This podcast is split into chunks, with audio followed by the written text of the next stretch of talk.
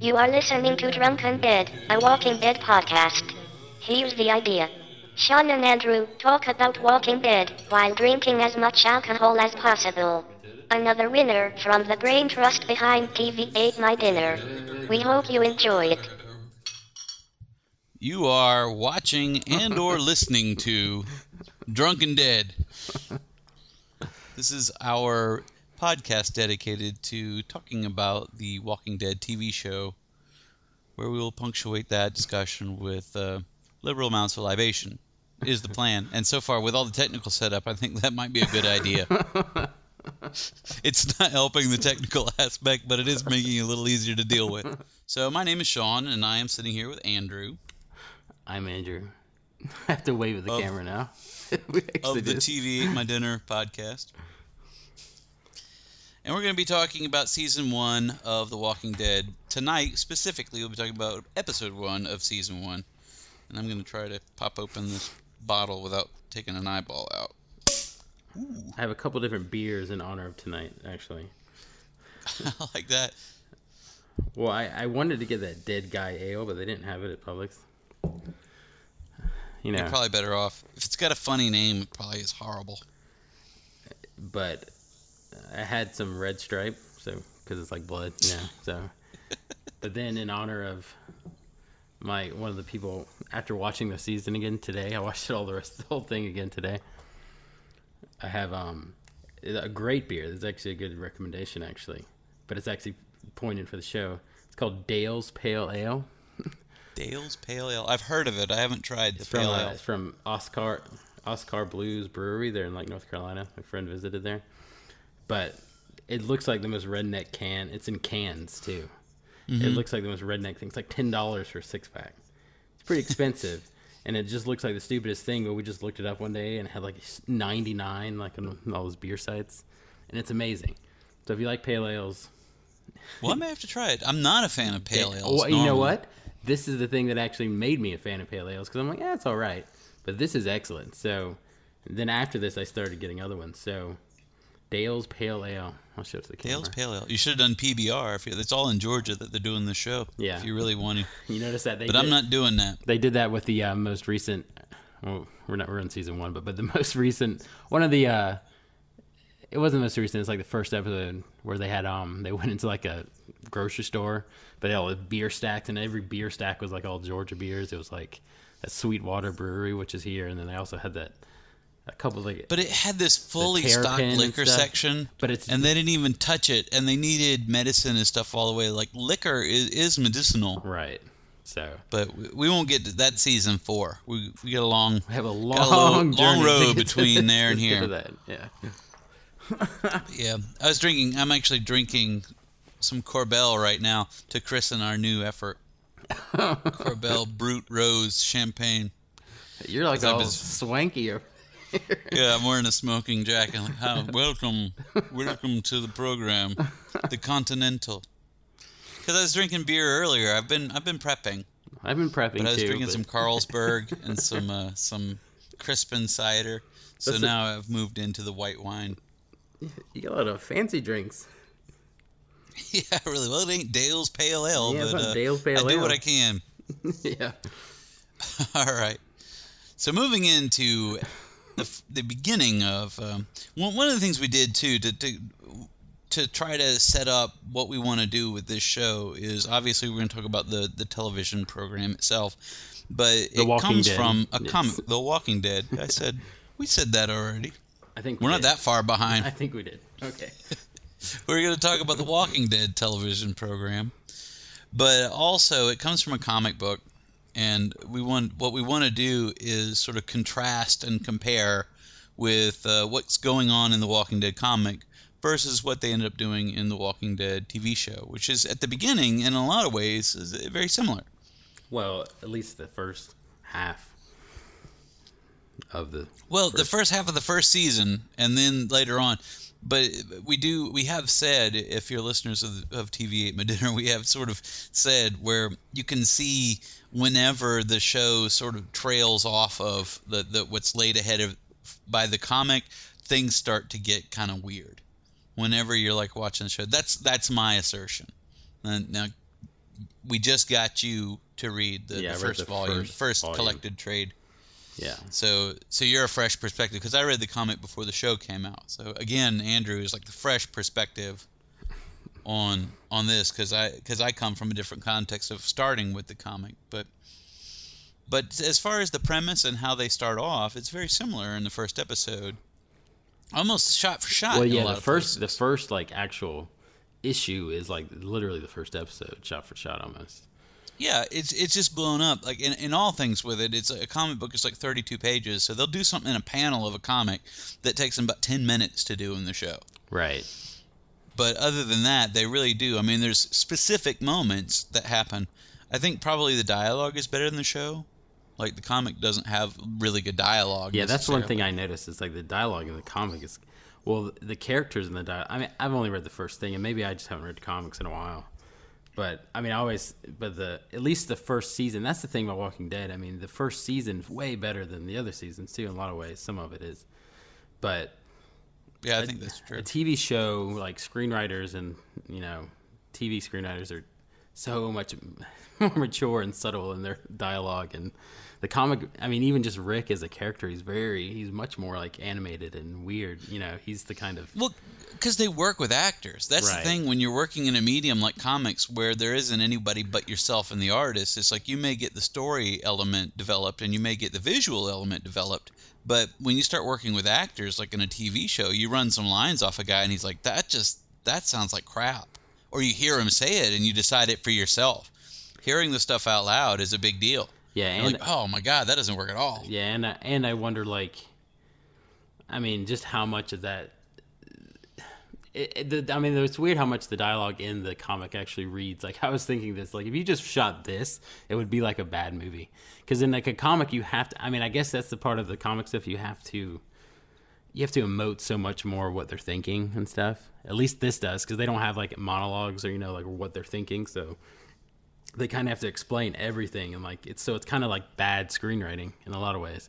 Because they have to say, And "Hey, you, you, yeah, like you're there, and I went to this thing, and it's because I think this and you think that, that's what we're saying right now. We're saying everything, you know." Transitions in comics are much easier to swallow though because you're doing it page by page. If you took a scene like in a TV show and you dramatized it in a comic, people would be like, "Come on, like 10 pages Right. of this one scene?" It's like usually a scene in a comic is one page, 9 panels at best. So you really it they're really good at figuring out the sort of economy of pacing in a comic. And I think that benefits them overall because there's a lot of stuff that ends up happening, especially later on in Walking Dead, the TV show, where you're just like, Jesus, can they just get on with it? Like this took like one picture in the comic said this whole thing. I think that's true, but I think that's to. I mean, I think in some of this first season, it's to its detriment at sometimes though, because they kind of just get to things really fast. Whereas, like an Well- episode, you know, it takes four because I mean, it takes you what? It takes you ten minutes, five minutes to read one issue. So like you read through it, but in an episode, you're kind of mulling over the idea that he's having a problem with this, and it takes forty five minutes to get to that. You know, Some of stuff they probably should have dwelled on because they ended up running out of gas later on. We'll get to it, but there's like a point in the first season, which is only six episodes. Right. But there's a point in the first season where they're like, "Whoops, we're out of story." like something Right. happened where they went off book, and they're like, "We're just gonna have to fake it for like two or three episodes." like, But up till that, it does I- get awkward. I forgot how good the show was though, like those first three episodes though. Like I remember I Oh, like, yeah. oh man, this is actually I mean, and especially you can tell the difference between the like the pilot with Frank Darabont writing and directing it. You're like, "Ooh, that was really good." I mean, it, it's besides like Well, film it's only stock later and they quality. populated it with so many good actors. Right. It's like it's only later that they they waste those actors and those characters. That's the thing too. It's like these are the three. There's a few observations before we get into the actual episode, just overall the season. The one thing, one I remember like that I realized is that how good it was. I was like, this is really good. Two, there's some characters like Dale annoyed me at first, like when I watched it in real time, but now I like his character a lot. That's why I got Dale's Pale Ale. But like I, I like. I mean, I I just end up liking his character a lot more. He's he just he didn't me. Not like his acting was bad and the writing's bad, but I think he's much more interesting. And then it was funny though. And then one, two, you see how great Daryl is though. Daryl's just he's the best actor on the show. I think he's the best character on that show. He's the only one who's actually evolved because his character is just some like some rednecky character. But he's so interesting in from the beginning though too though. He I mean he yeah, he's still he's such a simple redneck guy, but he's he has a lot of depth. And you see it when you watch it again. It's like he's a good actor. I mean, he's just a really neat. He's a good actor and a good character. He has the best lines because he's so static on what he says and he doesn't say a lot, you know. But he says what he means and he doesn't go explaining things.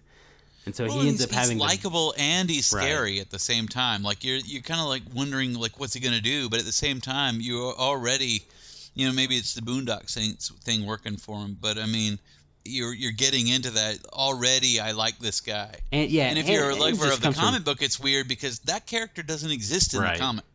So you don't know what's going to happen with characters like that because they just invented him. Like he has become one of the prominent players in the show, and there's no telling because there's there's nothing that establishes the fate of that character. Well, he's He like the number two exist. build on the show too. Now, I mean, it's Andrew Lincoln Well, and him, Norman Reedus. He's the most interesting character. Right, and it's interesting. He, I mean, he's he's obviously likable as an actor and the character, but and he also is, he's the one that doesn't. He's the most no nonsense character too, as far as I mean. But it, a lot of the stuff in the earlier season, you just see he is a different character, and as before, he kind of had a depth as a character. But you see that depth as an actor earlier on. You're like, oh man, he was interesting, and we did like him, and you see why you liked him because he kind of did its it so roots in subtle. something. Yeah, and There is then- a reason I watch this show. yeah, and it is interesting.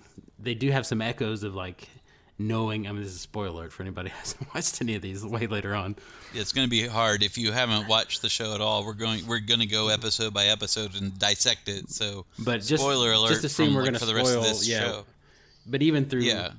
but knowing what happens between him and Merle later on, there's a lot of stuff in the first. Maybe it's the second episode he comes in, where he says a lot of stuff and they have a lot of interactions that are more poignant.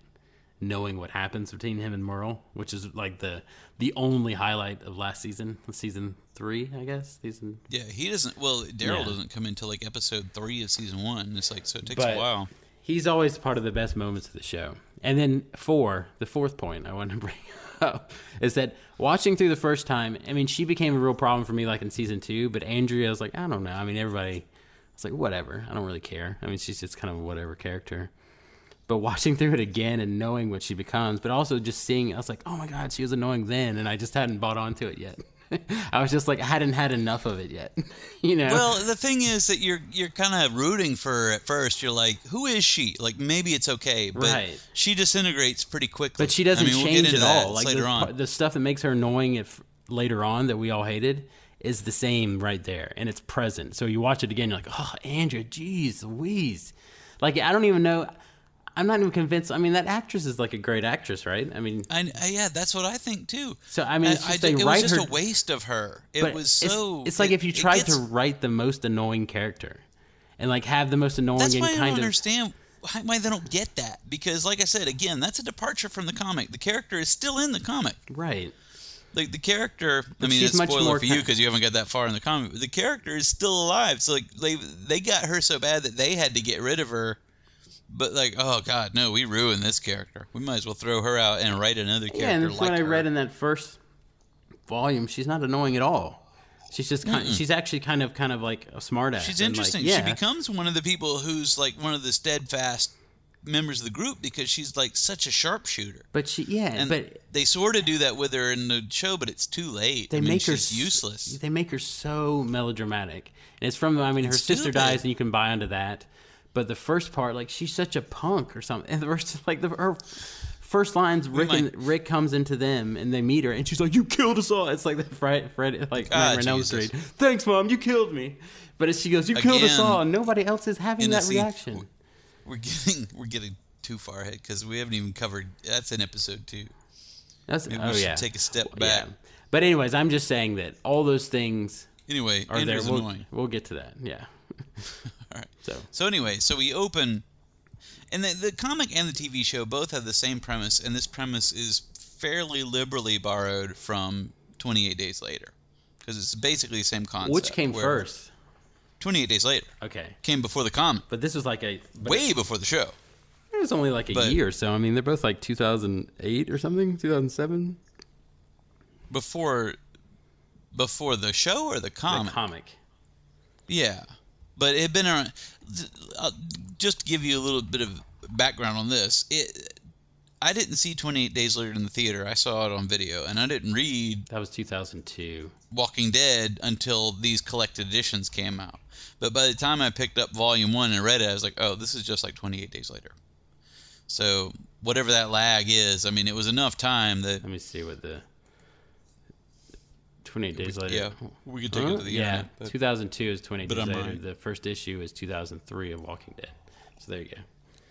Yeah, so the premise is out there, and not that it's not that it's sacrosanct that it belongs to 28 Days Later, but It's a it good is a neat though. idea that I was asleep during the zombie invasion. That's the basic premise. Yeah, that it's 30 because it's roughly the same amount of time, right? It's like a month later or something. Yeah, and and it in to, in their defense in The Walking Dead, it's more of a story element Walking Dead because it's just a cool opening in 28 Days Later, but it plays into a lot of the events that occur in the story for Walking Dead because like why why is his wife and kid gone? You know, why did she have time to hook up with this other guy? These That's things right, happen in the comic as well. It has plot points that 28 days later it's just hey, and then he just finds people. Yeah, it's just an awesome way to open up in POV, you know, like Dark City, where I just wake up and there's all this craziness and I have to figure out what's happening. That's what the purpose of it was in 28 Days Later. In The Walking Dead, they really flesh it out as like, but what if you really did, like, just wake up and the whole world had gone to hell? Yeah, and it's And pretty then bad. that's the too. starting point. it's really bad. He does. I mean, Andrew Lincoln does a great job in those opening scenes. That's what. That's another thing you realize how good of an actor he is because he does a great job. I think. Yeah, and they all do. I mean, we, we like to, to we like to make fun of Walking Dead because of some of the story decisions they make. But I don't think mean, it's there's the a lot actors. of quality. Uh, yeah, the actors. No, the, the the actors. problem. Even Andrea, the only problem the actor had was just say, not saying, "I quit if you don't write me better. Write me something that makes sense. Yeah. Stop making me stupid." Stop making me But- like annoying. Yeah, but she but was she didn't have any control over that. But you wonder in the interviews when people are asking you about stuff like, uh, "Is she just biting her cheek?" Just, oh god, just just don't ask me. Well, I heard her in the. I mean, this is. I won't get it far ahead, but this is in context of her character. Last year when she was on that Talking Dead show, and they were talking to her, they um, not the Drunk 'n' Dead, the Talking Dead, and they Yeah, um, that's a different franchise. it's a competitor. Okay, it's a video, but yeah, um, Chris Hardwick gets to talk about everything Yeah. on the internet and otherwise. Don't be jealous. I like Chris Hardwick, but but I am jealous. I would take his job in a second. But um, she was she gave this whole backstory. She was talking about her character. Like, I mean, there's a moment that happens in this season where it's big, but she was talking about her character in general, and she was talking about her backstory being a social worker, and she was going into all this stuff, and it instantly made me like the character more. I was like, oh my god, that's great. So the actor, actress, actor had the had a great idea of who that person was. They were just putting bad words in her mouth. I think. Like, because her explanation of where that character was coming from was awesome. I was like, that's amazing. I just didn't see that. They just don't do that on the show. the backstory of her and her sister works. yeah, that works really well is that- too. And again, I, I don't know if there's a way. We're trying to break this up episodically, and we're already failing. Well, just let's just go. Let's just go through the episode. Let's just quit. Let's just go through the episode. So he's Yeah, walking we'll come through the back. hospital. We'll come back to all these points. As a vidcast, this is going to be a nightmare to produce. We're used to doing like hour to hour and a half episodes, and like we'll go through ta- Walking Dead because that's easy. Then we'll do like 15 minutes an episode tops. Like no, but after the first 18 minutes of the first episode, we will will not have begun talking about episode one. All right, but we are talking about it though for real. So we get Rick uh, who wakes up in the hospital, and that's all just a lot of good, fun visuals. A lot of which are mine from the comic. Oh, even all that. I but I think the show adds even before that. We can like they had this scene where he shoots the little girl, and that's great. But then the scene with him and Shane in the car talking. Oh, that's that's not in the comic And at all all. that- and that's pretty great. All that is stuff that's not in the comic that, that actually worked, yeah, which it's is really rare great. It's a great comic. I mean, it's 'Cause just Frank Darabont. That That's why it opening is just a way. Because I remember watching the first episode of Walking Dead, and they open with that, you know, where he finds the girl zombie, and then they actually show him shoot her. yeah. And it's like, oh my god! Yeah, that's like they're yeah. they're definitely trying to set a tone. They're like, yeah, it's that kind of show. Right. Like he shoots a little girl. That's in the first three minutes. And then the sixth thing I realized from watching this again is that I miss Shane so much. He was like my favorite character No, outside of Daryl. never happened for me. I Never like happened Shane. For me. No. I think he's. I think he makes the show interesting, and I just think without him, it's just not interesting. Well, only because He's a of foil, that actor. because he's a- but, what's that actor? But the characters all behave stupidly. Yeah. because of Shane. I mean, and we can get into this more, but but again, it's it's a good performance, which is probably why they dragged that character out more than he Well, really needed I think it's a good be there for the performance, but it's also a good challenger to Rick. Like even later on to season two and so we'll get all to that. But, But like, he, he lingers so long that he he makes Rick weak. well, I just yeah, that's But- true too. And they don't have any. Well, I mean, but that's also just a problem with the people writing the story though. Like the characters themselves are great. Yeah, We'll get into this when we get into season two as well. But really, Shane, it all begins and ends with Shane because what ends up happening is Shane lingers over long, and then he has a sort of toxic effect on other characters like Andrea. Andrea Right. starts becoming stupid because of Shane. right. Well, So But that's making Shane linger longer Those is the, the- first is the first thing. that's yeah, still that's the way show's past runner. first That's not even them. Oh. but even just as a character, like I love that scene. I like their dynamic, and it really does show that at the beginning. It shows Rick as being kind of a fun, but he's kind of a square in a lot of ways, you know. But then Shane being the kind of kind of hipper, redneckier kind of guy. But he's also, you know, it it shows it shows a lot in that conversation, and I think. It, it's it's really great, and you can see like a mature screenwriter like Frank Darabont like actually showing those human connections, which you don't get in the I comic at all. You know, in the early episodes, well, you don't, you can't have that kind of stuff. Right, that's what I'm saying. Comics are archetypal, Right. I mean, that makes them sort of stereotypical in the way, that, and and that's what the comic was really good at. That's why the translation of that into a TV show was so difficult. Whereas, but at the same time, they didn't make it work. In these first episodes, they did. Like this, the first episode is solid. Not just because that it sticks pretty close to the comic, but just the way they represent things is very real and, and, and it works. And like you said, you know, even in establishing the characters, where let- let's have a little scene where we know who these guys are before he gets shot, because he gets shot on like page one of the comic. yeah, because So we have no idea who the hell he is before he goes into a coma. And it goes into the So- language of what a comic is and what a movie is, like you said. Because in a movie, you need to have you need to ground people. You can't just show people. We need a reason to care. You need to have a dumb little conversation while they're eating Yeah. burgers. Whereas in, in, the a comic, all you need is an origin. Right. Like, oh, this is what this is how it starts. Yeah, it's like page one, because title, you never have to make then like the you whole said. thing happens. You never. It's impossible to make that human connection. And sometimes with those comics, it's more about story and plot and what's happening. It's not really about energy. You know what I mean? Like they're very expositional. And not to take away, the comic is a really eh, effective character piece, but you only have so much time to work, so there's a lot of economy of the way that, that you deal with establishing those characters. Like one panel tells you a lot about somebody and what they do. But you're doing that work in If- your head too, by well. extrapolating stuff. With a show, you have to see it happen, and you have to make believe that it's happening, and believe those relationships. on screen, you have more time to work with, but there is still some truth to not showing as much. Let the audience extrapolate something even from the show. Sometimes they go too far and they want to show you all these moments, and it takes away from the character. well, yeah, no, I no, yeah, I totally, I totally agree with that. What I'm saying though is that,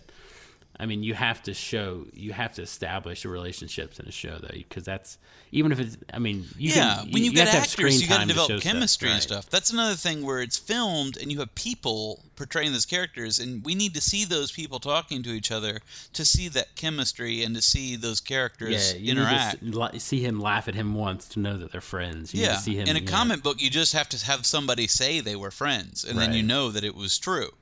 But in, on screen, you have to believe it. You have to see it and believe it in those people that are portraying the characters. So that is something that is more of a challenge on, on screen. But I, I think they did a good job in, in the early episodes of the show. And this episode, number one, which we're supposedly talking about. So so he's out. He's in a coma. So that's the whole deal. He gets shot in the chest and, goes into a coma. Is that the And a lot of that is atmosphere. Yeah, he gets shot and, and he wakes up and he's in a coma. Why does he go into a coma from getting shot in the chest? I don't remember. I don't. That's just a nitpicking the comic and the TV show, I don't think really make a big deal out of that. He's just if, if the TV show has these flashbacks that show you he's not technically in a coma, he's sort of in and out.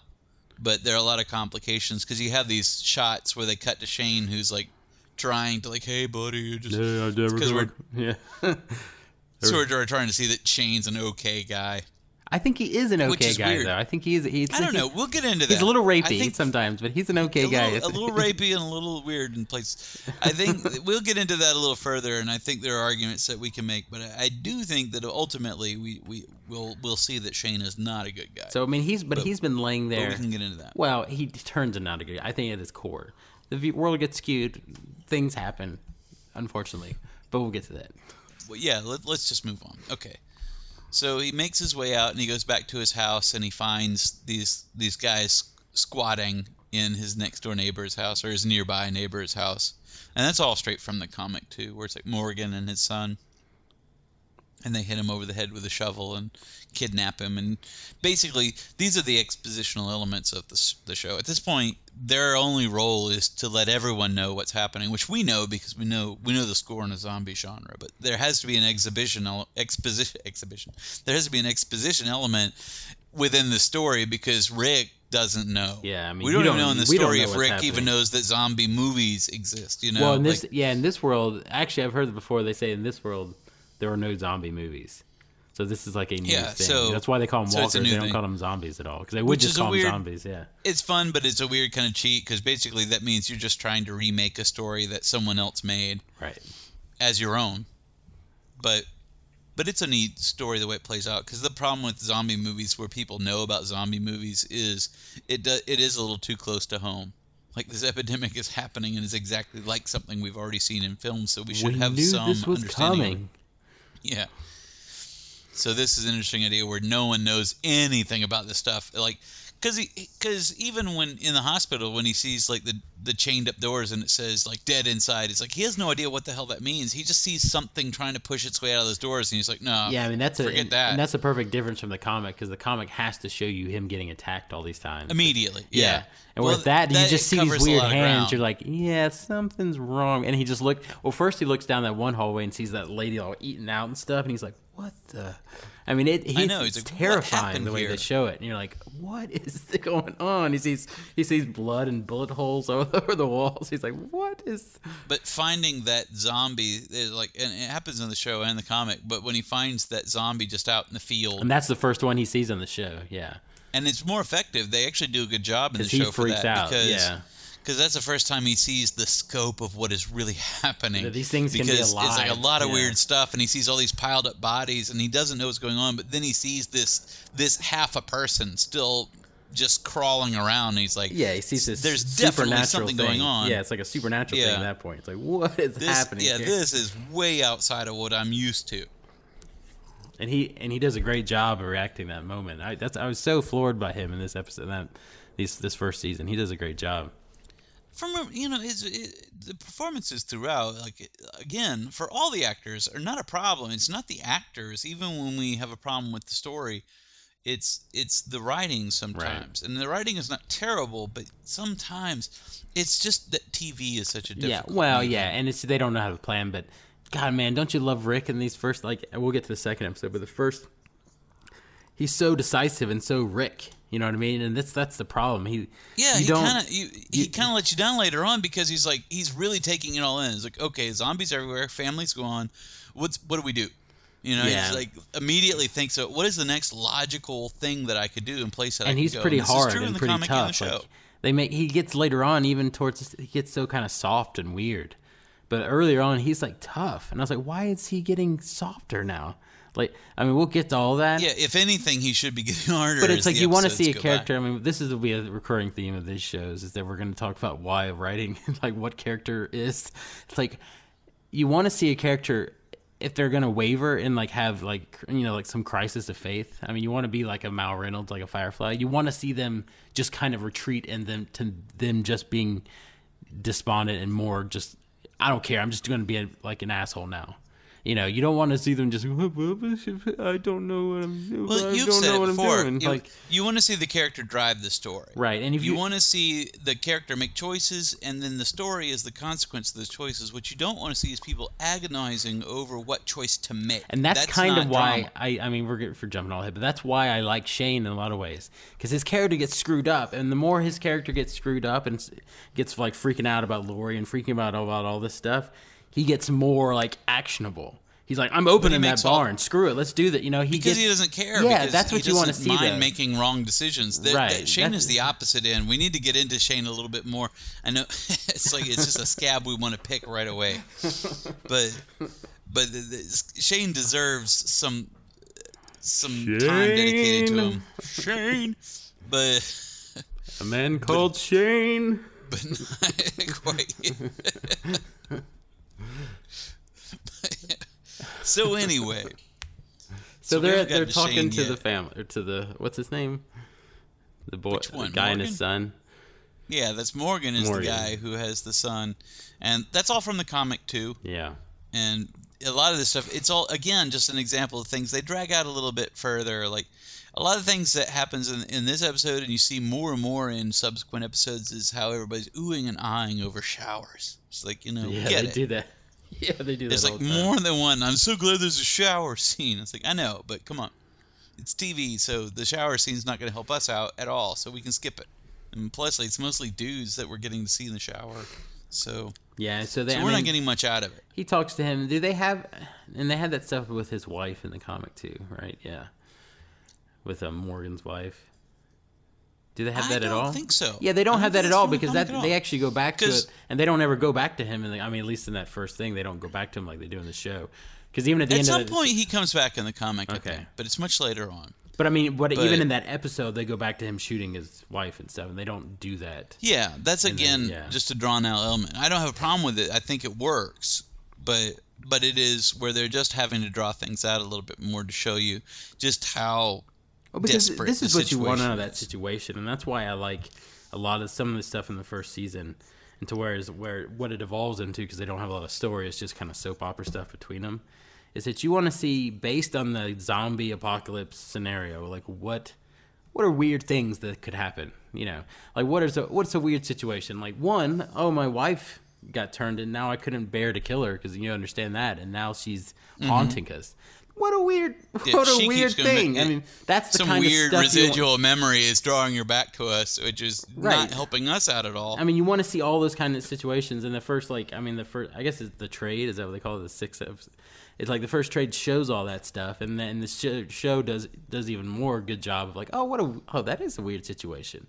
Like, oh, what if somebody got bid when they want to be left? You just leave them, or you know, that kind of. Anyways, or and you just have this kid there, and you have you know you're raising him. yeah, but, and what are you going to do? I mean, I think that stuff is handled perfectly. And like I said, those characters in the comic and the show are there for the purpose of exposition. yeah, and it's heartbreaking. Someone always has to explain what the hell is happening. Like, yeah, to the access character. He's much more especially if they're trying the- to play this. Yeah, if they're playing this like we don't know what zombies are, then someone has to explain the whole thing. Like we have to explain our whole theory of zombies now. in the comic he's like and I mean the guy in the show does a great job he's much more kind of understated and stuff in the comic. He's the guy's like damn son. He just keeps talking to him like that. And it's like you don't know what this is? Damn son. He just keeps saying that over and over again. Again, yeah, because it only takes like one time on a read through where you're like that line doesn't work, or one Yeah, actor going, is- "Come on." he's like I, I played Harrison Ford used to say that. He's like, "George, you can type this shit, but g- you can't say it." the guy's like I played Othello it's like I'm not gonna say damn son I'm not gonna Like- say "damn son" in every other line. Like that may have been fine in the comic where my character had eight lines of dialogue. yeah but it's not working now. But he does such a great job, and they do a real good job of like the kid does it. That's a great kid actor too, and they explaining that stuff and going into. And that's the one thing too. I mean, I don't. I mean, this is it's not just from the comic. I mean, I don't think this is just the comic. I mean, they must have just cast Andrew Lincoln like that, but he's such a specific type of person. Like he is just a. It's not that he's just kind of a straight leading man guy. He's like a soft spoken kind of guy. They could have just gotten a leading man guy, and he would have kind of played it. He would have played it more No, less emotive I than the think comic. they casted extremely well. I know. I think it's perfect. just I think it's totally perfect, but it's totally different from the comic. But I, I, I actually really like that. Well, I he, think about this in the comic, the performances. I mean, it's such a weird. but it's not just how it's much sort they of weird talk. division of creativity because you have the writer who ultimately is the author of the entire thing, but really the director of a comic to some extent, or at least the the art director of a comic is the actual artist. So all of the performances of the characters come out through that one person. Right. And I'm not even talking. I'm more talking about the writing. It's really just what he says and just kind of how he phrases things. He's much more like kind of a shy guy in the show. You know, he's much more like doesn't, and that's why it plays really well later on to him being the reluctant leader. I think because he just, even in a normal situation, he doesn't seem like he'd want to be the leader, but he it's like you want to see his like heroic nature come through, and that's like the kind of triumph if he that's always the kind of battle. And I think by casting him as this kind of more of an understated guy, it's really more effective. And you kind of he's more you feel that he's more kind of tender and stuff. I, I think that's interesting. And this is I don't know. I mean, I just haven't read comics in a long time, and I don't know if this is just a symptom of that. But I just feel like in the comic, I mean, at least in that first those first six, like he doesn't have much of a character. You know, what I mean, he does things and he says things and he has opinions. But when you watch it in a show, you're like, it's not about it's about what he says, but it's how he says it and how he like kind of treats himself and how he doesn't talk, and you just see how much so much more depth is when you have a person there doing it, and how, what Mm-hmm. choice they made for that person. And I just think for the choice they made, I just don't think he's like. What I'm saying is he. I don't know. I mean, I'm trying to think of another actor or somebody that. I mean, they just went with a more. In the comic, he's less of like a. um he, in the comic, I mean, at least so far, he feels less of a gunslinger. He's much more of that gunslinger time. He's much more like a Timothy Olyphant kind of character, like a Clint Eastwood. Like he's much more soft spoken and he's not going to say much. And he's kind of he's like a gunslinger with a heart of gold. That's what he is Well, in those I things. think that that's why- comes out more. But I also And I think just- that's it it takes a a matter of the for it to medium out, because in in a TV show, like in a comic, if you have a character who's walking around with with iron slapped to his like strapped to his hip, you don't think much to it because all comic book characters have something that that sort of like symbolic. But a normal guy in a TV show, if he starts actually like holstering a weapon and walking around like a gunslinger, you notice it right. because that's not normal. That's not something you see even even in police officers in, in your average everyday life is just a guy walking around with like a big like python revolver Well, strapped yeah. To but his I, side. yeah, and I and I, but I mean that more in just how he carries himself, not even the gun part of it. Just, and that's why, and that's what you want to see with it. And the problems we have with his character is when he starts, you want to see him have the struggles a gunslinger would, you know, and go into places that would. You don't want to see him have the struggles that a normal person would. Like he's a different Well, kind it's of like person. the Dark Tower thing. It's like when you Yeah, see he's the like a Roland gunslinger in that. Yeah, he's a- he is that character, the- basically. Roland makes all these really hard decisions, and, and half of them backfire. You know, they're not all good decisions, but he's always making a decision. He's like, But he's "We al- have to do this," and it's Yeah, I like mean, you're like, "Oh my god!" You're always afraid of what he's going to do because he's so bent on. And he has a well, if we have to do this, we'll do it. And, And- you know, in the first book, uh, like not to get too far into that, but in the first book, he makes like this terrible moral decision that that guides the entire rest of the series. So through the rest of the series, you're waiting for him to sort of drop the ball morally right? because you know where where he stands in that. And that's what I think. I mean, that's almost what I was saying. It's like that's why. I mean, that's the unfortunate thing about Walking Dead is that I mean, and I kind of think Shane was like that in a way, is because he was really bad morally. That's why he was an interesting character. I don't think think he's a great guy, but that's why you kind of wish Rick or I mean now especially he's leading the show mostly now. Like you, I mean they're kind of bringing some of those elements in, and you want people that are morally ambiguous because that's why I mean they have Mad Men, they have Breaking Bad. Those shows succeed on the fact that you have people that you like and you want to see succeed in a certain way, but they're like, oh, I don't know if I agree with Yeah. that what they're doing. Well, that's a, a good character piece has got you rooting for people that you shouldn't be rooting for. and that's just good writing and kind of mature writing though. You know, it's not just straightforward. It's much more interesting and kind of nuanced, and it takes a lot of good writing to actually do that. to sort of follow what Rick is doing in, in episode one. You know, obviously he finally gets out of the city, he gets away from Morgan and leaves Morgan to his own sort of situation, which I like because you know, in in the comic and the and the, the, the show they do this thing where they go to the the police station and they and Take they showers. sort of loot it, Aforementioned take showers. showers. Yeah, Woo-hoo, but they, they they loot it for guns is the whole point, which makes more sense. Right. But at the same time, you wonder, it's like, really, none of the other cops came back to Well, I mean, I don't know. I mean, that's like a Nobody small did? town. Maybe they's got. I mean, there's like five other cops. Maybe they got bit before they Yeah, or you- back, nobody you know? has keys. You know, if the place is overrun by because zombies, yeah, it it's like a, it is like a situation. freaking Fort Knox. So that is kind of believable if you think about it in certain ways. Because like, yeah, well, so you'll give them here. that, especially where it's pretty early in, where there's a lot of denial. I do like the level of denial that happens in a lot of the characters you run into. That still think, and Shane does this more in the comic than he does in in the show. But there's like a whole thing where a lot of Shane's decisions in the comic are driven by the fact that he is he believes that someone is coming to rescue them Right. Like you don't see that as much in the show, but a lot of those decisions, like we'll stay here, and even though that, like Rick is a long-term thinker, he's like, we probably need to move on because this is not a safe place to be. But Shane thinks we have to be here because so they'll find us. It's a little reverse in the first show because I mean he's like, we need to go to the CDC, we need to get there, and then Shane's like, we do not need to go there, and we need to go, you know. Well, because it doesn't make sense in the show because Yeah. we'll get to that, but it makes no sense when they make that decision because they end up, you know, we'll get to that, but but yeah.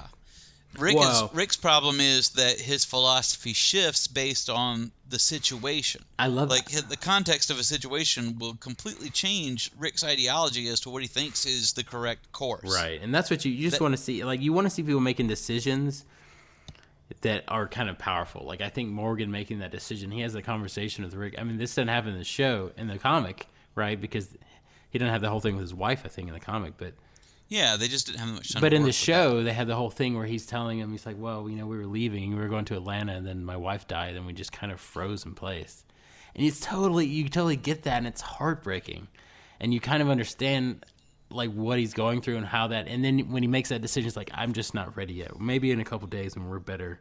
At shooting or something, and you're like, "What a bonehead decision!" It's like, why is he doing that? But you just understand it because he is just like emotionally frozen at that well, point, and it you also makes sense because like you haven't offered me an option that's that's a no-brainer. You know, you have an option. You don't know any more if than it- I but do. I'm saying outside of logic, it makes it makes it's like wait a second, that's dumb. And he's like, oh, that's oh, that breaks my heart because he, Yeah. he's scared and he's scared to move on. and He can't let go of that situation, and it totally that's what you want. You want to see people making bad decisions for poignant reasons.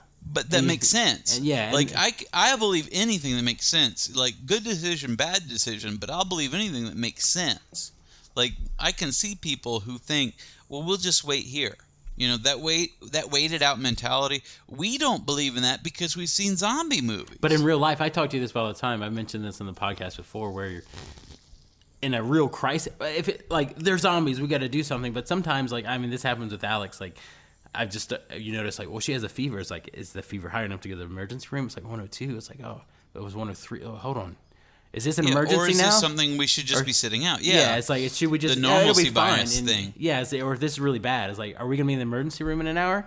And like, you find this weird, when at a weird, and that you can understand those situations. Like, should we wait? Because you don't know what it's like. Should we be going now, or because there's so much resistance to actually do anything, and you just get stuck, and you don't know what to do.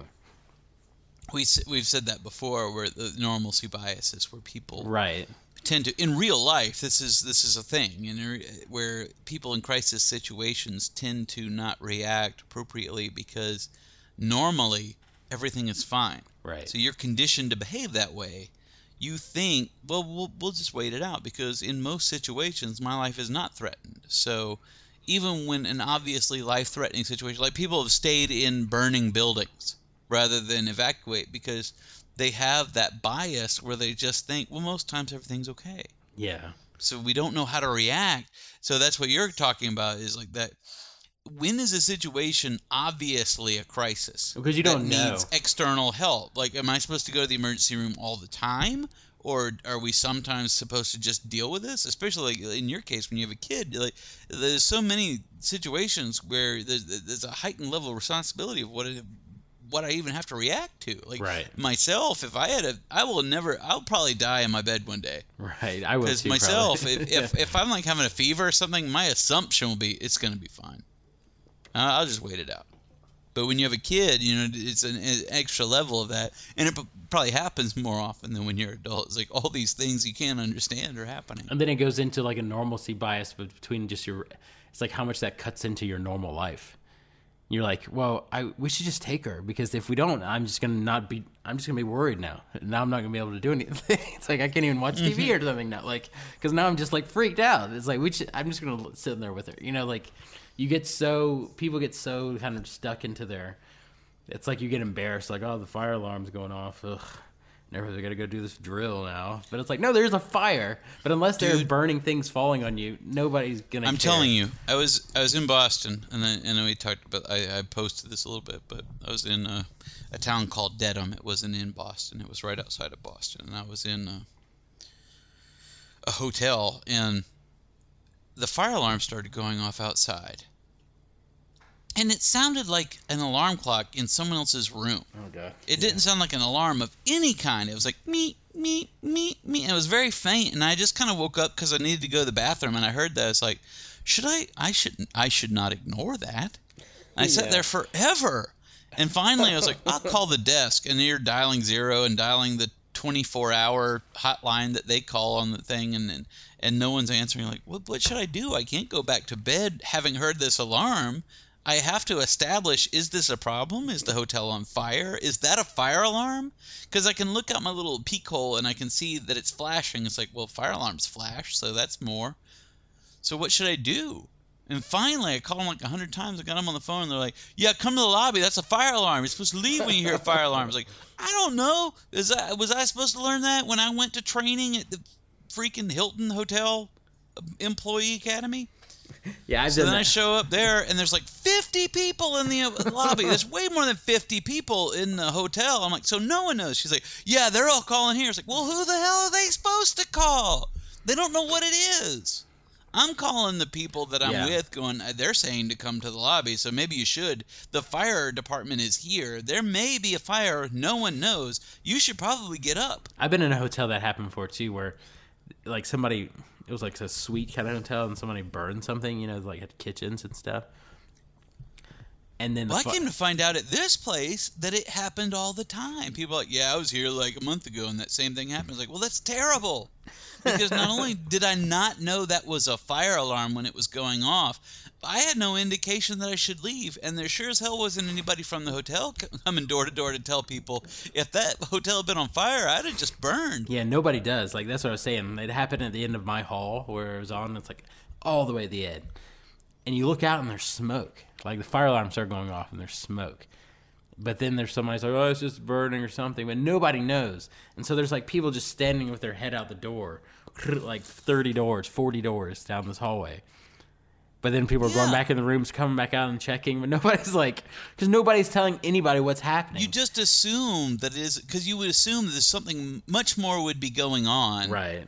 than just that little noise. Because normally, because I'll be honest with you, a fire alarm should exist inside the room, not just in the hall, and it should have a flashing thing inside the room. What if, like, if I were, if I were deaf?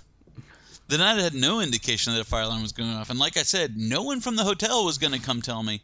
In fact, the lady told me to come to the lobby. It's like, I got to walk through the whole hotel to get the lobby. I have an outside door in my room. I could have like no fire of that hotel would have ever consumed me unless I slept through it because I could have walked outside at any time. But they just told people to walk to the lobby and stand there. It's like your protocols need work. But that's normalcy bias because I'm calling people and they didn't even hear the the alarm. Like, yeah, you need to come to the lobby. They're saying there's a fire alarm in the fire department's here. You should probably come to the lobby. And some of the people we were with, by the time I didn't call everybody because but before I could call everyone, the, the fire marshal called it off. so I'm like, they slept through it. They slept through it. That's normalcy bias. Even the hotel was like, ah, yeah, we might be on fire, but whatever. We're not responsible for hundreds of lives. Well, that's what makes. I mean, getting back to the thing, that's what makes a zombie outbreak so believable. Like if, even slow zombies, like other shows is like fast zombies, like World War Z, and you're like, yeah, Yeah, we don't have a like, chance. it's like, Yeah, but with this is like, it out of that. it seems like it's so slow and they're slow, but you could see how people are like, are you okay? You look like you're sick, and, rah, and then that happens, and somebody else falls down. Like Yeah. you can see how because people don't want to believe that, and people will not. It's like no, everything's fine. These people are just like homeless or something. There's something's happening. Well, especially you don't believe like in movies we see that we're like, well, don't do that. That's zombie behavior. But in real life, you don't. There are no zombies in real life. We wouldn't see that coming at all because we just we follow the logical assumption that zombies don't exist.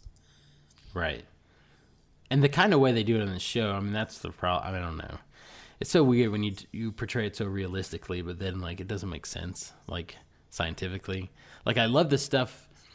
I love when they or at the CDC talking about how I mean we're getting this isn't talking about that episode, but just how the fact the mythology of their zombies, how like it brings the brain stem back to life, and I was like that's a neat idea. That's kind of a neat But idea. you have to have some kind But of you have to have- You can't get too deep into it, but you have to have some kind of reason to say what has happened. Yeah, and I like that idea just scientifically, but the problem is, is like just when you have a half person, it's like, well, you need blood to like move muscles. you know what I mean? Like you can't just have something that's just torn apart and then moving. It just doesn't work. Like hydraulics don't work that way. You know what I'm saying? Like, Yeah. so there's no, there could be and no that's exactly where why Yeah. that you just can't pick that thread because if you want again it's like it's sort of like Pacific Rim if you want to see giant robots find giant monsters then at some point you're going to have to disconnect because there's no world where that makes logical sense Right. So it's like you don't want even that- that explanation. I mean, you, there would, that would be a cool take on it, like a totally realistic zombie movie where that happens, and you could kill the people and they would just die. You don't have to shoot them in the head; they would just die. You know. well that's where a uh, 28 days later comes where they're not living dead they're people yeah. who and are that's infected and that's a great like, story. And that's a that's a cool idea. But with this, it's like I lo- even though I love that explanation, it's like you don't need to show that because now I'm like thinking about scientifically why this is happening. you want it to be just yeah more. now you've gotten too deep into it well It's much you better know, when like it's I like an alien source or something. I want to get to that So, anyways, he goes. He he drives his horse. He rides his horse into Atlanta. Yeah, yeah, he steals a horse. He runs out of gas. He finds a horse. He takes the horse. He gets into Atlanta, which all things so far make sense. Like I could see you're headed to the city because you think that there might be some help there, especially you've heard that. Right. And people will think that way, like they think, "Oh, well, the city is the place to go." But at some point, he does a couple of things here that are dumb from the beginning and also deviate from the comic. Which is one, he has a bag of guns. And the first thing he does when Just he gets overwhelmed with zombies is drop the bag of guns. It's like in the comic he he it, this is the contrast between the comic and the TV show. In the comic book, he jumps from one building to another with the duffel bag full of guns on his back So you should throw and he almost doesn't make it. And they're like, "You should have just thrown that first. He's like, "Yeah, that's, that." that would have made sense." Yeah, but it's like it was so second nature to him to not put down that bag of guns that he almost died jumping from one building to another. And then, in just a typical movie device that happens in the TV show, he drops the bag of guns immediately when he gets mobbed, and crawls conveniently into a tank. That's the weirdest moment. That whole first episode. That's what I want to talk about. As I, don't write notes, I write mental notes. When I hit them, I come upon them. But that first whole first episode, I think, is wonderful. Like it's just really well done, film wise, like just filmmaking wise. That's the weirdest freaking moment in the world. When he's under the thing shooting the things, and then he puts the gun to his head, and he's like, "I'm sorry, Lori and Carl." And then the camera pulls up, and he just climbs into the tank. I was like, "What were you doing?" I was like, it feels like he was about to say that. Like, what should have happened is he was going to put it to his head and say, I'm sorry, Lori and Carl, and then look up. And they show a shot. He's like, oh shit, I could go up. But instead, the camera looks up. That's another one It's a weird moment. Camera POV to be the character POV. It's like- it's but like it's not a POV shot. it's like they shot it like that really fast. And it's like, no worry, we'll put that other cut in there. But they just never did. And so he just says, It's- sorry, Lori Carl. And he just immediately climbs into it with no reaction. I was like, well, why did you even put the gun to your head? It doesn't make any Why were sense. you prepared to shoot yourself? I mean, it really you- doesn't make any was- sense. It's like a obvious. It's like a student film mistake there. It's, It's really one weird. of those things. We've said it before. It's it's where you're using the camera POV as though it were the character POV. Right. Like he doesn't see that until we see it, but from where he is, he should have seen. But even there was a way into that tank. And I, but see, I even, yeah, I get what you're saying, and I say that's how the scene even it's, even if the scene would- worked, like was was shot how it's supposed to be, it wouldn't have worked because of that. I'm saying even the way they did it, it doesn't even make sense.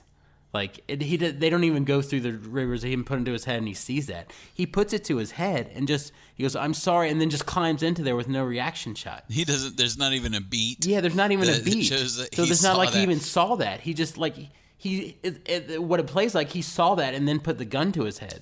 I'm like, why'd you put the gun to your head if you're gonna go in there? It's like, That's just bad pacing. Yeah, it doesn't make bad sense. pacing because it's a bad scene. They wanted to build like a big dramatic ending, and then that was the big twist they threw in, and they didn't think about the mechanics of the character in that situation, yeah.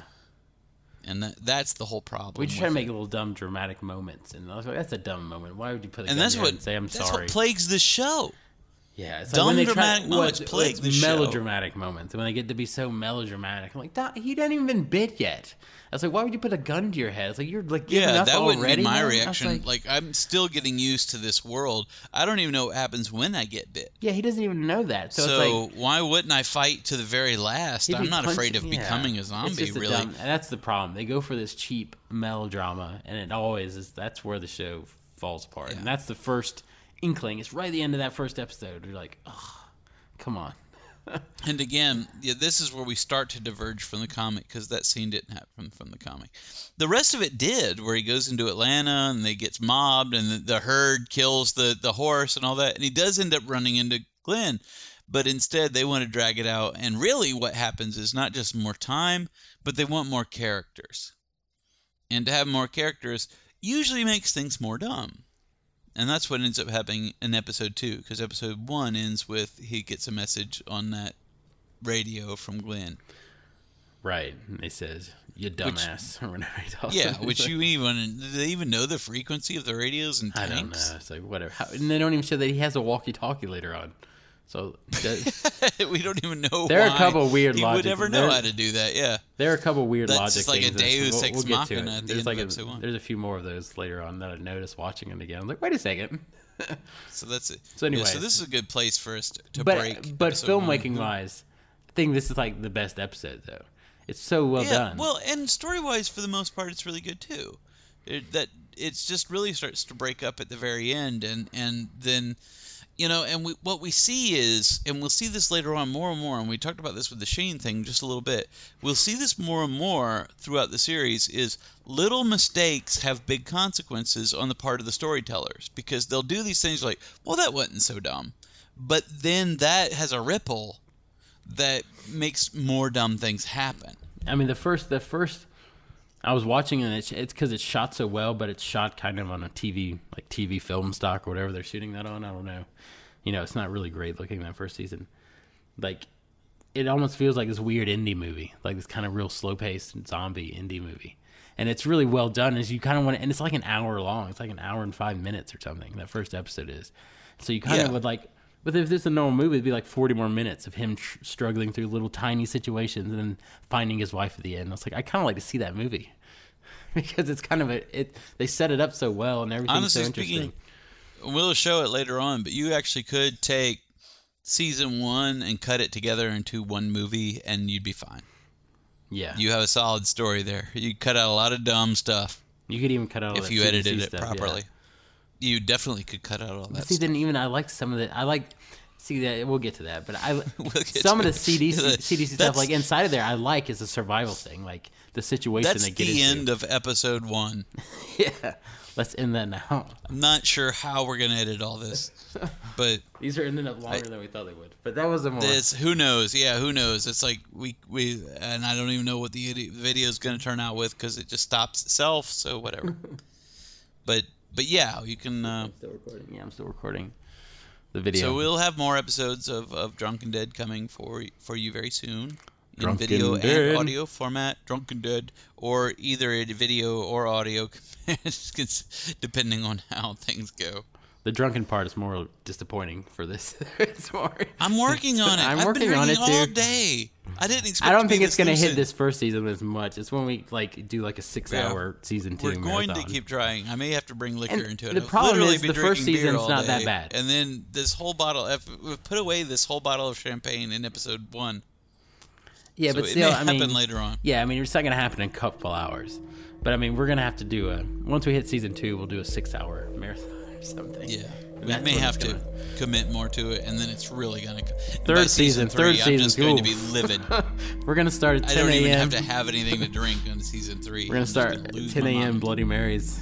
We're gonna go- what we'll do be- is we'll do the hangover day from season two the very next day will be a hair of the dog tribute to season three. Yeah. all right.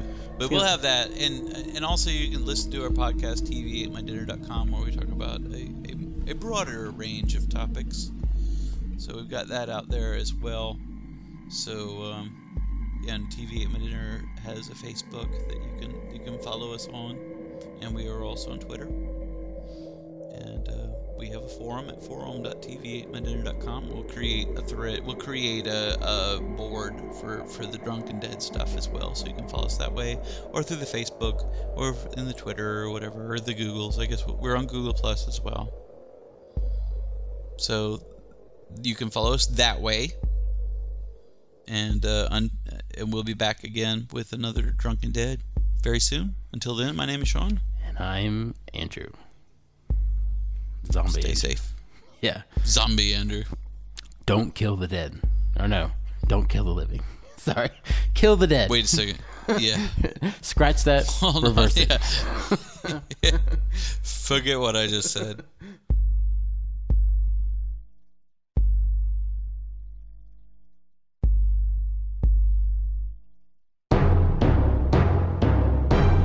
Dog Creek come.